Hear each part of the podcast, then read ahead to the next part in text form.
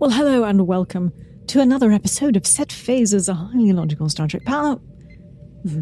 Palcast. That's what it is. We're pals. Pal, it is a palcast, yeah. I like that. Mm, With yeah. we, your hosts. Now I'm going to say that forevermore. Palcast? No, we. With we, your hosts. Oh, that's way better than what we normally do. Just call yeah. us we, your hosts. With and if we. They don't know who we are, they can Google it. They can Google it. With we, your um, hosts. Stevie Man's not your niece. Yes. We, your hosts. That sounds like we're hosting like a pretty nice high-end sort of British masterpiece theater thing. It does. We should probably say, and we are your hosts. That's probably what we should say, and not, no, and no, we no. I, your I like hosts. You saying with we your hosts. With I we. think that's pretty awesome. Yeah. With we your hosts, as ever. My English teacher would, I was going to say roll over in her grave, but she's not dead. She would smack me about the ear. We're using Smash such would, terrible would, grammar. Yeah, box you about the head. Yes. We your hosts. How dare you? Yes, we are your hosts. Hello out there. I am one of said we. And today is Stardate. Stardate four two eight seven two nine point four. We are discussing episode eight of season two of Star Trek Strange New Worlds. Let's start the frickin' show already, dude. Set Phasers. A highly illogical Star Trek podcast.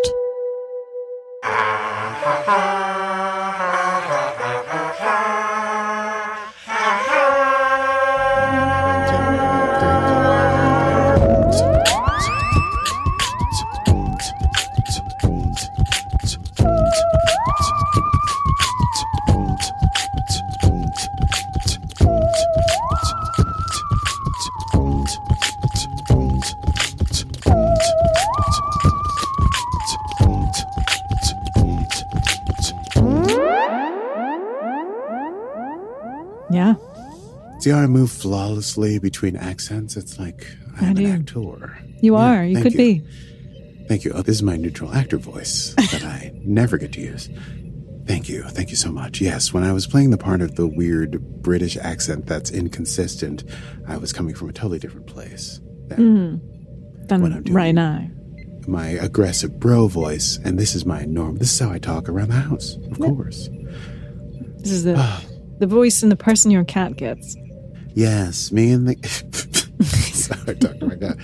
Hey there, Kat. Oh, how's it going, Dinah? Oh, yeah, just take it easy. All right. Well, today... Wow, this is getting really Bob Rossi. Today, we're going to talk about Season eight of Episode... Uh, season eight of Episode... Two, season... Oh, my God. Episode... Uh, hold, uh, I am not flustered. I am at peace. Season two, Episode eight of Star Trek Strange New Worlds, Under the Cloak of War. And this one's pretty intense. Should we run it down? It's time to run it down. Can you run it down for me? What just happened? Can you run it down for me? That's just me. I need to get into the Aki character. And we go. There he is. All right, so the setup. The Enterprise is in the Prospero system under Federation jurisdiction since the war with the Klingons ended. They're there to rendezvous with the U S S Kelsey May, for they will have a special visitor on board, Ambassador Dak'Rah, a defected Klingon general and ambassador for the Federation. Autocorrect does this every time, and it just makes me angry, and I want to share this with everyone. I write Fed when I don't want to write all of Federation, and autocorrect changes it to Def. Like, I'm like, hey, yeah, Def, let's hang. Anyway, he prefers now to be called simply Ra, as he says uh, self-deprecatingly, oh, Klingon names can be a mouthful. This is how I will talk as Dak'Rah, because he is full of shit. He is greeted in the transporter room by Pike, La'an, and Una, and other people, but those are the higher, the command staff he meets. And instead of going straight to his quarters to rest and relax, he'd like a tour of the ship. And you're going to get a sense that this guy like is really playing up his ambassador-ness. So, meanwhile, he's starting that tour. And on the bridge, Ortegas and Uhura are arguing because, as we know from the last episode, Ortegas was in the Klingon Federation War as a pilot and harbors ill will towards this Dak'Rah, this General Dak'Rah, but Uhura thinks of him as a diplomat, a very successful diplomat who helped end the war and solve a lot of conflicts. And so there is all this back and forth. Ortega is dubious that he truly has changed his ways and wishes to make up for his past and thinks that perhaps it's a long con to get the secrets of the Federation. And she mentions that he killed his own men to cover his own retreat after committing war atrocities on the moon of J'Gal. And that's why he has the name, the Butcher of J'Gal. But Klingons call him that. She says that as the turbolift doors open and Pike et al., including Ambassador Dak'Rah, enter the bridge, and it's a bit awkward. But Ra takes it well. He compliments the Enterprise for their beautiful bridge view. Once again, deprecatingly says Klingon ships don't take in the view of space. He mentions that the ship looks beautiful and must be fun to fly. Ortegas is pointed out as the person who flies said ship. There's a bit of an awkward moment where, but then Ra says, well, the ship's in good hands, and Ortega says, I do my best, and they continue their tour. Meanwhile, in the lounge, Spock and Mitchell, they're trying to reproduce Raktajino, the Klingon coffee that Spock got a recipe for in episode, see, see episode one of season two, when they do a whole shenanigans thing on this, the border, a planet that the Enterprise, uh, that the Federation and the Klingons trade uh, custody, cus, custodial duties over.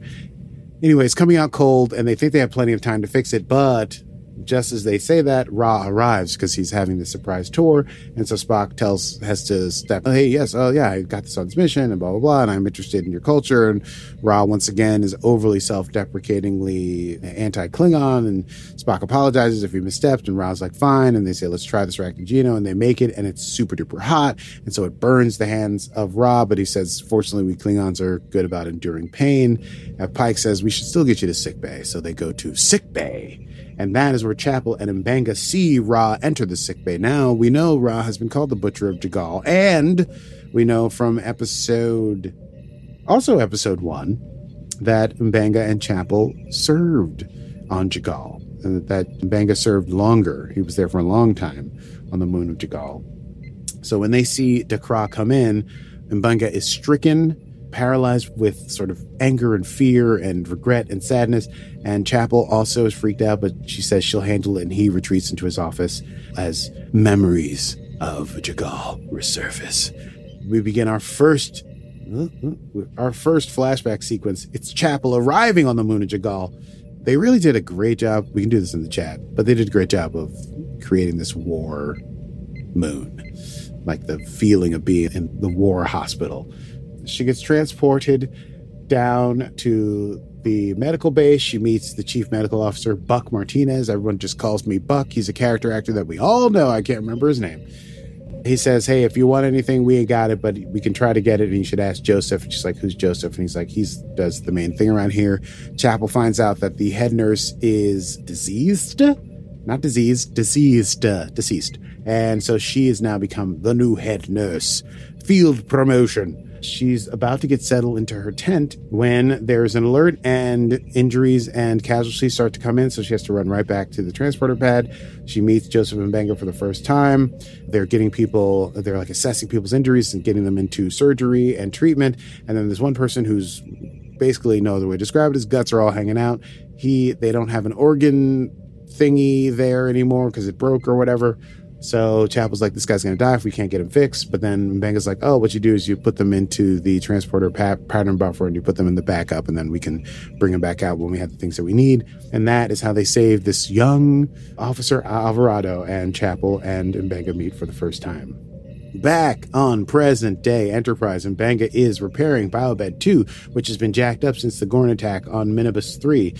Everything is connected. Pike enters asking for some Delton parsley. Uh, also because he wanted to check up on M'Benga because he knows about the history of M'Benga and J'Gal and Dak'Rah. He says there have been protests on previous ships that uh, Ambassador Dak'Rah was on. And so Starfleet, the higher-ups, way high up, probably Admiral April and his ilk, have ordered that Ra be treated comfortably and every diplomatic foray be made for him. And so there's going to be a dinner that night. And Starfleet wants everyone to treat him with honors, especially veterans of the war, to show this new unified unity, if you will. And Pike is like, it would be great if you were there. Chapel shows up, and Chapel, he's like, it would be great if you were there too. And they say they both will do it. And then Pike leaves, and they both admit that they don't want to do it, but they will for the captain. Another flashback of J'Gal. An injured patient flatlines as Chapel and M'Benga are working on him, and uh, M'Benga has to ask Chapel to manually stimulate his heart while he continues to fix sutures around the heart, and they're able to bring this guy back by saying that we can do it, we can work together, but it's their team under pressure, and then once they get the guy stabilized, they call on the other team and they have to move on to their next patient. So you see the kind of pressure they were under. But this person was Ensign Inman. That may become important when we get to another flashback. It's dinner time. M'Benga finds Ortega's pacing outside of the captain's quarters, and she's like really on the fence about going in. She almost walks away, and then he says, you know what? We can pretend to be anything for a night. Let's pretend that we are not offended by this guest on our ship, and we do it for the captain and for the Federation. And so he enters with Ortega's. Ra is there just pontificating like the biggest blowhard in the world, truly. And then I solved this problem, and then I solved this problem, and then I solved this problem. And Hura and uh, Una and other people are good cocktail guests and like, aha, so clever. But M'Benga is upset, and also Nurse Chapel is standing over in the corner, fully scowling, and Spock is next to her, and he's trying to find out what's going on, but she can't really explain it. But she does let slip that it would be great if he stopped talking about how great he is. So Spock goes over there and distracts Dak'Rah with mentioning comparisons between a Klingon book of war and Sun Tzu's art of war, for which Chapel is grateful, and M'Benga takes his leave, and the, he and Chapel pour two stiff double whiskeys before dinner so that they can deal with it. J'Gal number three. Ensign Inman is recovering after surgery, and M'Benga is talking to him. They develop a bit of a bond when M'Benga finds out that Inman is from the moon, and he says, hey, get some rest and hang in there, kiddo. Then M'Benga leaves, and he's approached by an Andorian black ops commander by the name of Lieutenant Va'al Trask, who's like, hey, I need you for one more mission, M'Benga. Come on, man, you're the ghost. We need you to get in there and do ghost stuff, baby. And Mbenga's like, can't do it, baby, not into it. I like saving people more than I like hurting them. And he's like, what about Protocol twelve, man? My team needs an edge. And M'Benga refuses and walks off. And Trask is not happy about it. Anyway, back to dinner. Ra's at dinner, and he's back to talking about how great he is and all the negotiations he's done, making bridges between Klingons and other races. And he says J'Gal changed him and changed his priorities. And M'Benga can't help but say it changed a lot of them. And that's when the doctor reveals that he was there at J'Gal for the final conflict, and that is not something that Dak'Rah knew. Chapel brings up the colony of Athos, all those civilians, what happened there. And, Ortega, and he says civilians were killed. And Ortegas is upset and asks if the stories of his escape are true, namely that he killed his own men to, in order to facilitate his own escape. And Ra says simply that all there were pushed to their limits. And he tries to raise a glass to the survivors of J'Gal, but Ortega's retorts with Klingon Mach Ta Jaj. And hey, Ortega's is Klingon. Oh, pretty fucking good. Remain Klingon, saying that she heard that, inhales over the comms, and then boom, your friends would be dead. So, obviously, unable to let go of the violent past of the war, not yet more than a couple years old, or a year or so. And Ra says, I'm simply trying to make up for my mistakes. But Ortega is not having it, and, without asking, excuses herself from the captain's table. Chapel follows ostensibly to see if or Erica is all right, but also probably just to get away from the blowhard that is Dak'Rah. There's more chatting, but M'Benga is getting is clearly getting tense, and Pike is able to see that, so Pike suggests that he, too, go check up on Ortegas. But as he tries to walk out of the room, his arm is grabbed, quite rudely, might I add, by Ambassador Dak'Rah, who says, oh, your chief security officer mentioned to me that you are practicing full-contact Mok'bara here, Klingon judo. And he's like, I wonder if I might have a sparring session with you. And M'Benga says he'll check his schedule. Meanwhile, back in J'Gal, Inman is out of bed and he's looking up at the stars on this now quiet battlefield of the moon at J'Gal, and M'Benga finds him and says he should be in bed, but Inman is upset about the war and he's like, what are we doing here? I joined Starfleet to be like a, to be an explorer, to see strange new worlds, to have adventures, not to be a soldier. But M'Benga says they have to fight so that others may have peace, and that too is part of being Starfleet. And Inman return inside. Later, M'Benga runs into Chapel, who's observing Trask assembling a Black Ops team because they're about to do their big push that he mentioned to M'Benga. They're about to take out the command staff, including General Dak'Rah of the Klingon element here on the moon. And as he's assembling people, we see that Inman is suited for the mission, having been ostensibly healed enough. Now, M'Benga tries to hold him back, says, hey, you, you really should be getting rest. I can say that you need to rest more. You don't need to do this mission. And Inman says, don't worry, I'm a soldier. What I said before, forget about it, Doc. I'm here to save lives. Something to that effect. I paraphrase. And then Trask begins his battle plans. Back on the Enterprise in present day, Chapel and Spock are having trouble because this is something that Spock is unequipped to emotionally converse with Chapel, and something that maybe Chapel has trouble conversing with, even with someone who would have the emotional equipment to do so. And uh, Spock wants to help Chapel, but he can't, and he realizes that Chapel needs time alone, so he leaves her to her memories of the war. And so she's remembering a time towards the end. The primary power is hit. The transporter's not working. Casualties are trying to come in after this Trask mission maybe went, Uh, as they say, pear-shaped, and the only way to get one transporter working so they can start getting casualties is to use all the auxiliary power and all the auxiliary power and to override the backlogs, which would ostensibly, no, would literally cause them to lose Alvaro, Alvarado. I don't know why I wanted to be Alvaro, Alvarado. She hesitates, learning this fact, and M'Benga comes over and pushes the button, and she says, "What have you done?" And he says, "We've saved lives." And the casualties start coming in, and they get down to business. Meanwhile, M'Benga and Dak'Rah spar their Mok'bara, and they're fighting each other, and Dak'Rah, he's a Klingon, he's super duper strong, so even though he's old and injured, walks with a cane, he is throwing M'Benga around the place. But while they're fighting, they're also talking, and Dak'Rah basically lets slip that he wants M'Benga to join him as like a symbol for this un- for peace and the new unity. It would send a strong message, he says, if two former enemies could get together. And M'Benga's not having it, and he asks if it's true if D- that Dak'Rah was the butcher who killed his own men. And Dak'Rah says, yes, I did do that, of course. It was a hard choice. Ugh, I regret it every day. And M'Benga asks, who fought the hardest? And after thinking about it for a long time, lost in the memories of war, Dak'Rah says, it was Commander Kif. He fought so hard. He nearly killed me, but I managed to get through him in order to get away.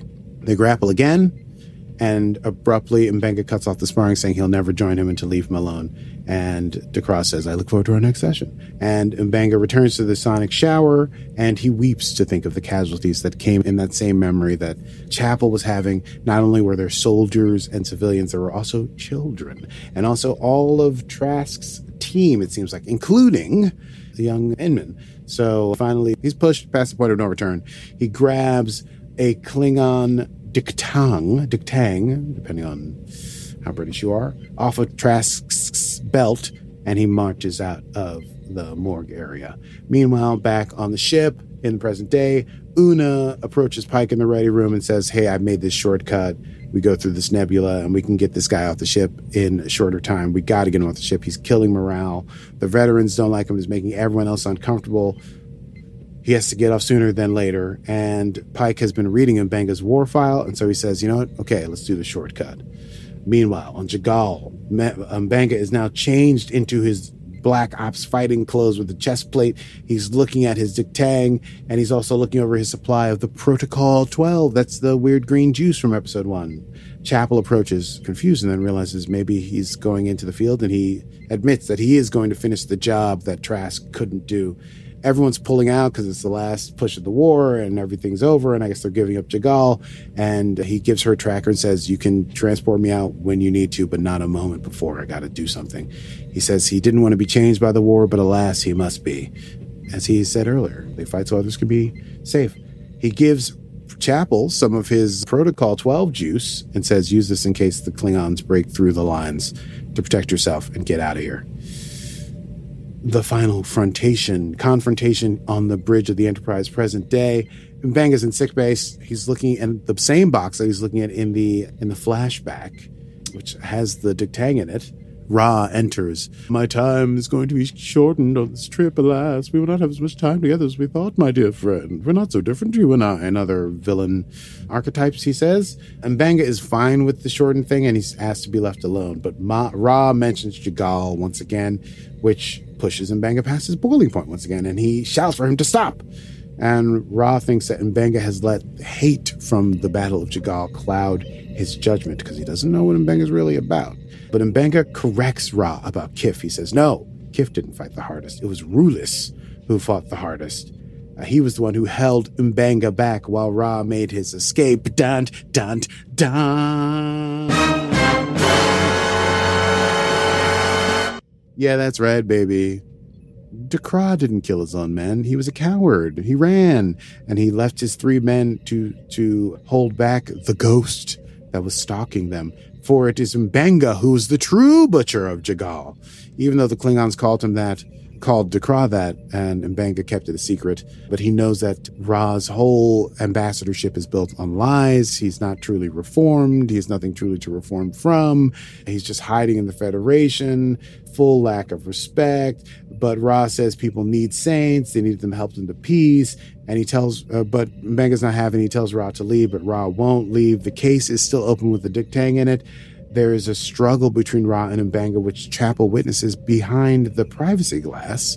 Uh, and by the time she comes around, there is Ra dying on the floor, stabbed through the heart with the d'k tahg.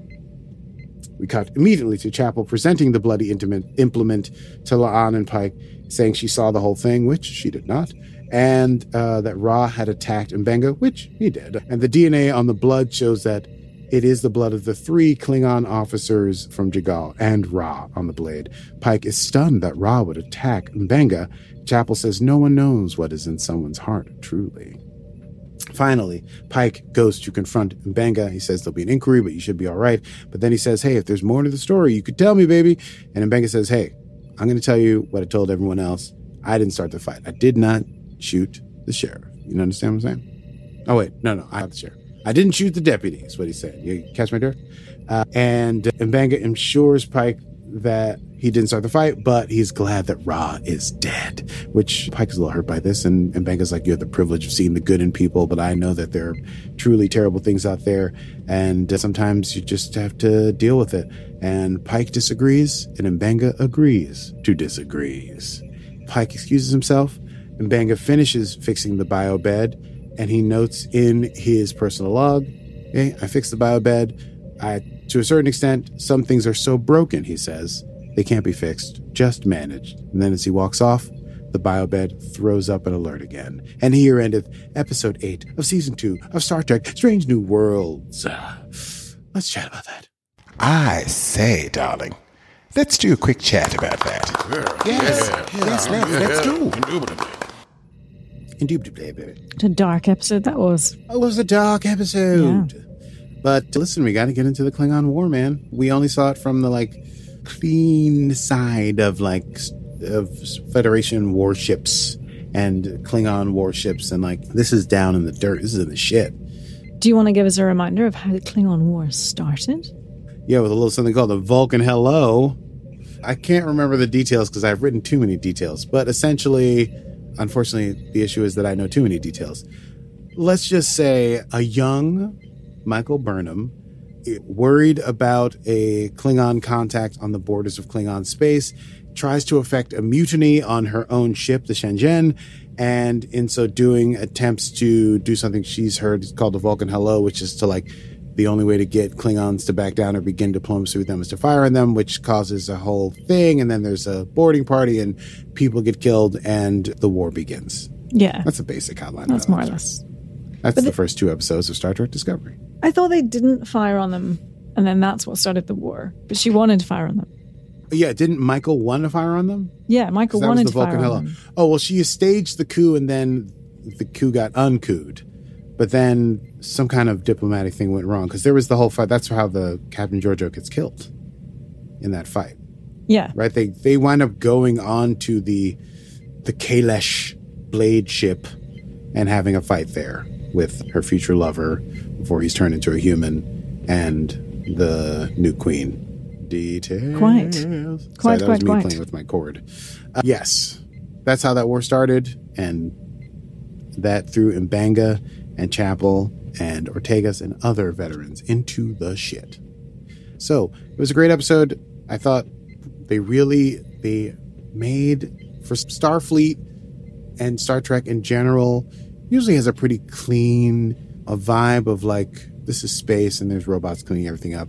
To be down in the war and everyone is sweating and dirty and covered in blood. Usually there's like a little smudge of dirt on someone's cheek when they've been stuck in a cave for three days before they're rescued. This was like, they're just covered in filth and having a terrible time. And there's drugs and there's war and there's, and this is the first time, not the first time, not the first time, Discovery, uh, with as with so many things in the modern Star Trek era, broke down the door. But this is like a great episode dealing with P T S D style symptoms that Ortegas, Chapel, and M'Benga are having. Agreed. Tough episode. Tough ep. Tough ep. But M'Benga, the the acting chops of Babs. He really did take it to the next level in this one. He really did. You feel, I felt like it was cooking from that first episode. I was like, wow, mm. they're really, okay. It's not just yeah. like single father of a sick little girl anymore. This is, he's got some real bloody skeletons in the closet. To have him then, him and Pike disagree there at the end was a very strong, dramatic note. Because I feel like Pike and him have been friends for so long, and then Pike being like, surely you agree that all life is worth a second chance, and M'Benga's like, I don't. So where does their friendship go from there? We've only just begun.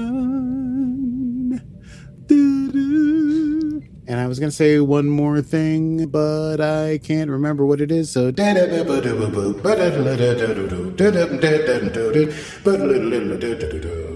welcome in, everybody, to Set Phasers. We go immediately to the Easter egg desk with Stevie Bad. Stevie, how are you today? I am well. How you are? Yeah, well, well, not as many Easter Excuse me.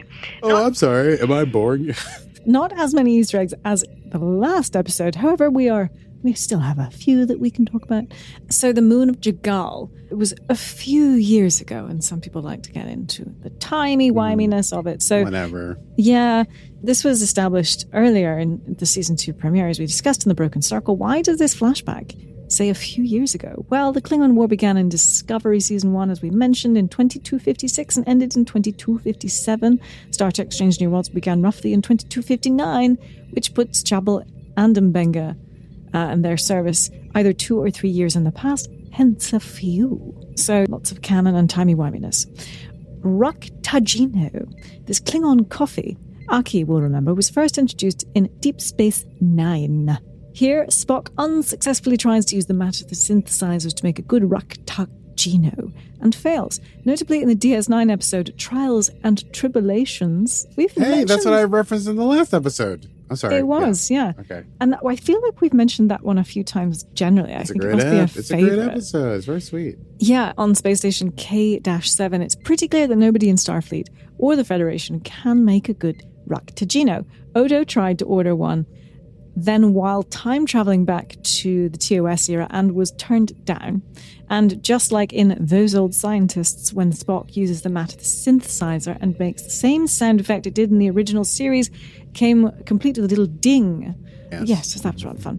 Clint Howard in the flashback on J'Gal, the commanding that's Clint Howard. That's his name. That's Thank Clint you. Howard. The commanding medical officer Buck Martinez is played by Clint Howard. In real life, he's Ron Howard's brother. Didn't know that. Uh, and he started his career as a child actor. Can you tell me the first Star Trek series that he appeared in? Yes, I can. He's been in like four or five. The first Star Trek series that he was in... God, is he old enough to have been in T O S? Yes. He was in T O S. I wouldn't really recognize him in T O S, but that's just a guess based on his age. You are correct. But is that it? He okay. first appeared in the T O S episode, The Carbomite Maneuver. As a child, he played mm. Balok, the first regularly produced episode after Where No Man Has Gone Before. He later appeared in two episodes of Deep Space Nine. In twenty eighteen, yes. he appeared in Discovery Season one finale as an Orion who is hanging mm-hmm. out on the Klingon homeworld Kronos. This means that around the same time Clint Howard is on the moon of J'Gal, a green-skinned Clint Howard is getting high with Tilly several light years away. That's right. Yeah, yeah, yeah. Oh, that's fun. He's in many places at once and many times. Indeed. Storing people's patterns in the transporter buffer, we know this. It's such a Trek trope. In order to save patience, M'Benga reveals to Chapel he sometimes leaves people in the transporter buffer, connecting to the Strange New World Season one, in which we learned M'Benga did the exact same thing with his daughter because she had a terminal illness. Also leaving us remembering the Next Generation episode Relics, in which Scotty mm-hmm. made an appearance. Mok'bara. Ra and M'Benga spar in a bout of Klingon judo called Mok'bara. This is a form of Klingon martial arts originating from T N G. Worf taught a, a class on this, but was rarely yep. full impact. And you may or may not know that M'Benga Babs, Babs Olusumakun, he is a B J J instructor. Really? Mm, that's why he's so good at it. Ha-ha. I was like, man, they're, it looks like they're really doing their own stunts. That's cool. Okay. Yep, yep. The Klingon knife, the d'k tahg. The episode concludes with the revelation M'Benga is the one who took out some of these Klingon warlords. And in the flashback and in the present, this deed was done with a type of Klingon knife, uh, as we've mentioned, because I can't say it twice. The weapons was designated d'k by... Tang, d'k tahg. Was des- designed by Phil Norwood in The Search for Spock in nineteen eighty-four, and despite a few vari- mm. variations, has appeared in Trek canon since that point, starting with T N G. Yes. And also, interestingly, M'Benga's dislike and distrust of Klingons is similar to Captain Kirk's in The Undiscovered Country, in which Kirk hates Klingons because they killed his son with the exact same kind of knife. They and- killed his son in The Search for Spock. Oh, yeah. Well, you said you mentioned the knife was made for the Searchers. Oh, yes. Well, he hated them in Undiscovered Country because they... Yes, no, no, no, which no. is movie no, no, six, no, no, no, no. but it goes back to, to movie two. It's great. I uh, love it. Yes. Well, anyway. And did you killed spot my any... son. Sorry. Yes, terrible movies. Did mm-hmm. you spot any more? I did. I spot any more. No, I did not. I might have, but I did not remember them. Oh. So I did not remember to write them down. What accent, what accent is this? It is not uh, consistent, so don't worry about it. Cool. Uh, That's uh, it. Uh, I'll go back to the Aki accent. That is it from us here in, in the, the, the Easter egg studio deck place where I do them from. Aki, it's back to you in the studio. And we go immediately to... Quotable moments. I have a few. Let's see. Speaking of Clint Howard, I really loved his first line. Whatever you need, we probably don't have it, but ask anyway. I'll run it up the flagpole and see if it quacks. Very, what I, yeah, that's what I, the other thing I forgot that I wanted to mention. They gave the J'Gal a very, every like American movie about Vietnam War vibe. Like someone dropping in and meeting people and getting thrown around and immediately you're in the shit. All those movies like Platoon, et cetera, had scenes like this, and they, they struck that tone very well. It was a little weird for Star Trek, but whatever. When M'Benga convinces Ortegas to go to dinner, and she says, put on the Starfleet face, and he says, it's a good face. Boba. Oh, the Trask making his addendum, or what did you say, rebuttal to the Klingon statement, today is a good day to die. He says to M'Benga when he's pleading with him to give him the Protocol twelve juice, he says, I'd rather die tomorrow than today. I thought that was powerful. Do you have any quotes you'd like to mention? No, I don't. Then I shall mention one more.